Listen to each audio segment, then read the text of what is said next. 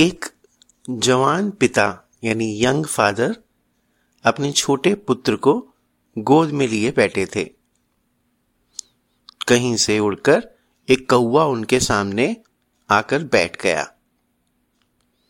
पुत्र ने पिता से पूछा, ये क्या है? पिता ने बोला, कौवा है। पुत्र ने फिर पूछा, ये क्या है? पिता ने फिर कहा, कौवा है। पुत्र बार बार पूछता था, क्या है? पिता स्नेह से प्यार से बार बार कहते थे, कौवा है।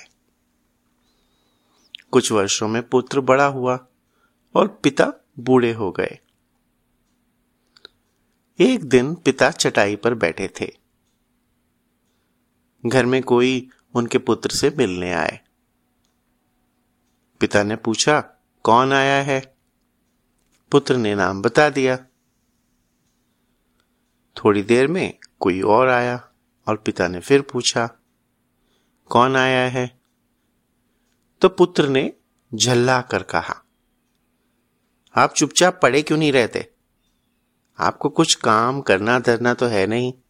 कौन आया कौन आया ये टाएं टाएं दिन भर क्यों लगाए रहते हैं? पिता ने लंबी सांस खींची, हाथ से सिर पकड़ा। बड़े दुख भरे स्वर में धीरे धीरे वो कहने लगे,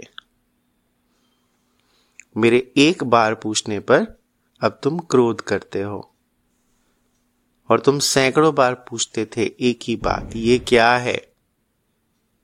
मैंने कभी तुम्हें झिड़का नहीं। मैं बार बार तुम्हें बताता था, कौवा है।